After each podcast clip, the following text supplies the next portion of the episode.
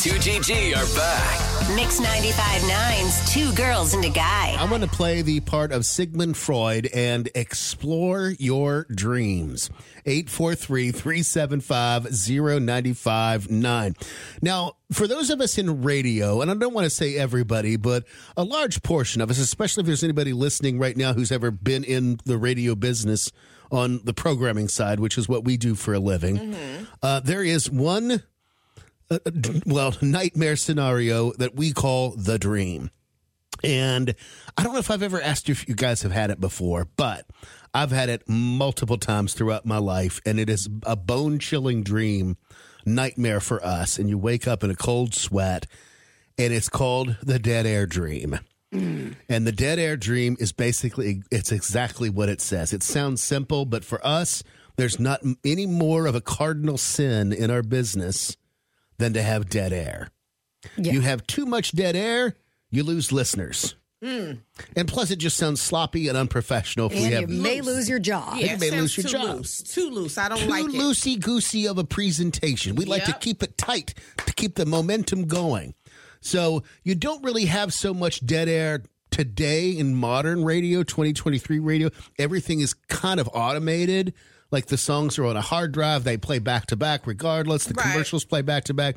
As long as the buttons are on and everything's good, As you're long as the computer's working fine, there's a less likelihood of dead air. But back in the day, everything you heard on the air was on its own individual tape, if Right. you will. We called them carts, cartridges.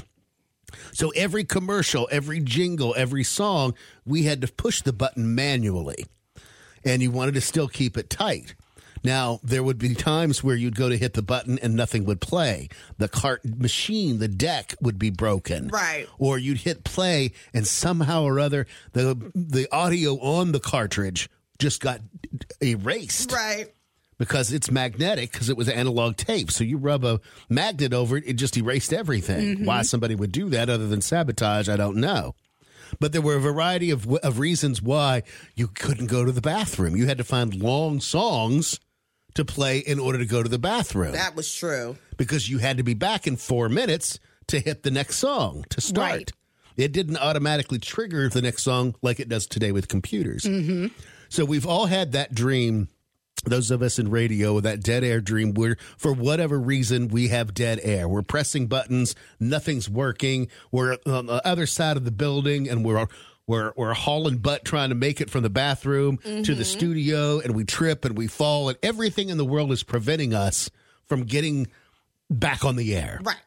And therein lies that's the biggest anxiety dream that we have, at least in our job. Did you do you have the dead air dream? I've never had the dream or like the nightmare, but I obviously fear dead air. I don't like it. I don't want it. But it's never been like a something that kept me up at night or that woke me up in the middle of a dream. Okay. For me, it's more not waking up on time because Oh of doing mornings for as long as I've done them. Right. You know, it's it's an odd time to get up and the world isn't awake. So it's not like you're going to hear the garbage man coming through around 4:30 in the morning. It's not like you're going to hear, you know, your neighbor outside getting things going or somebody's car starting. It's usually you're the one that is you have to be your own wake up crew. Right. And so every night before I go to bed, I mean, I set 3 4 alarms. I've got my ALEXA alarm that goes off in one room. I've got my phone alarm that goes off just in case it, you know, something happens with that and there's like a reset on my phone in the middle of the night or whatever.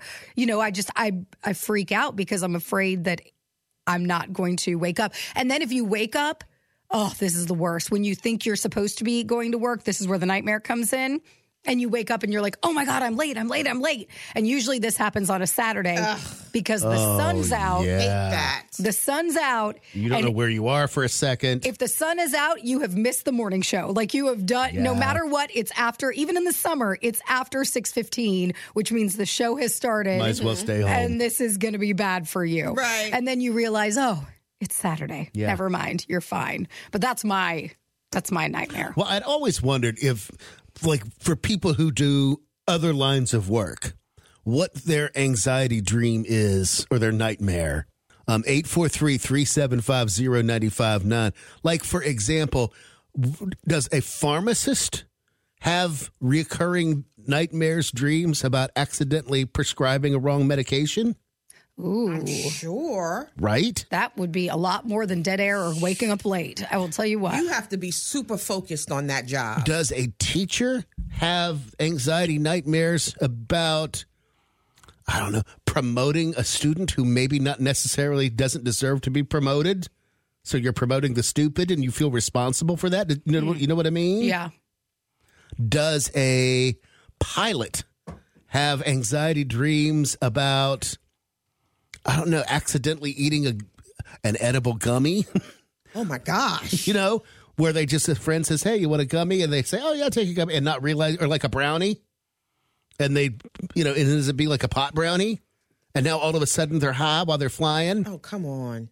Well, I know like Jim's in the military and can't have any of that stuff. And he is, I, I wouldn't say that he has a concern about doing that because nobody would offer him a brownie or something that had something But they in it. may not know let's- either. Right. Let's say they didn't know. And that was some, he was like, ooh, because he likes sweets. If he saw a brownie, he was like, yummy, great. And then they said it, that would be detrimental for him. What if somebody, uh, you know, what if his coworker's teenage son made a, p- a pot of brownies and he just sees it and takes two or three of them to work, and Without next thing you know, Right. stuff like that can happen. I'm just saying, what what is what is it that you dream of with, uh, with your with your work that gives you that anxiety dream along the lines of our of our dead air dream, Right. Or the anxiety dream of Brooke not waking up one time. 843-375-0959. Let's examine our psyches this morning on Two Girls and a Guy.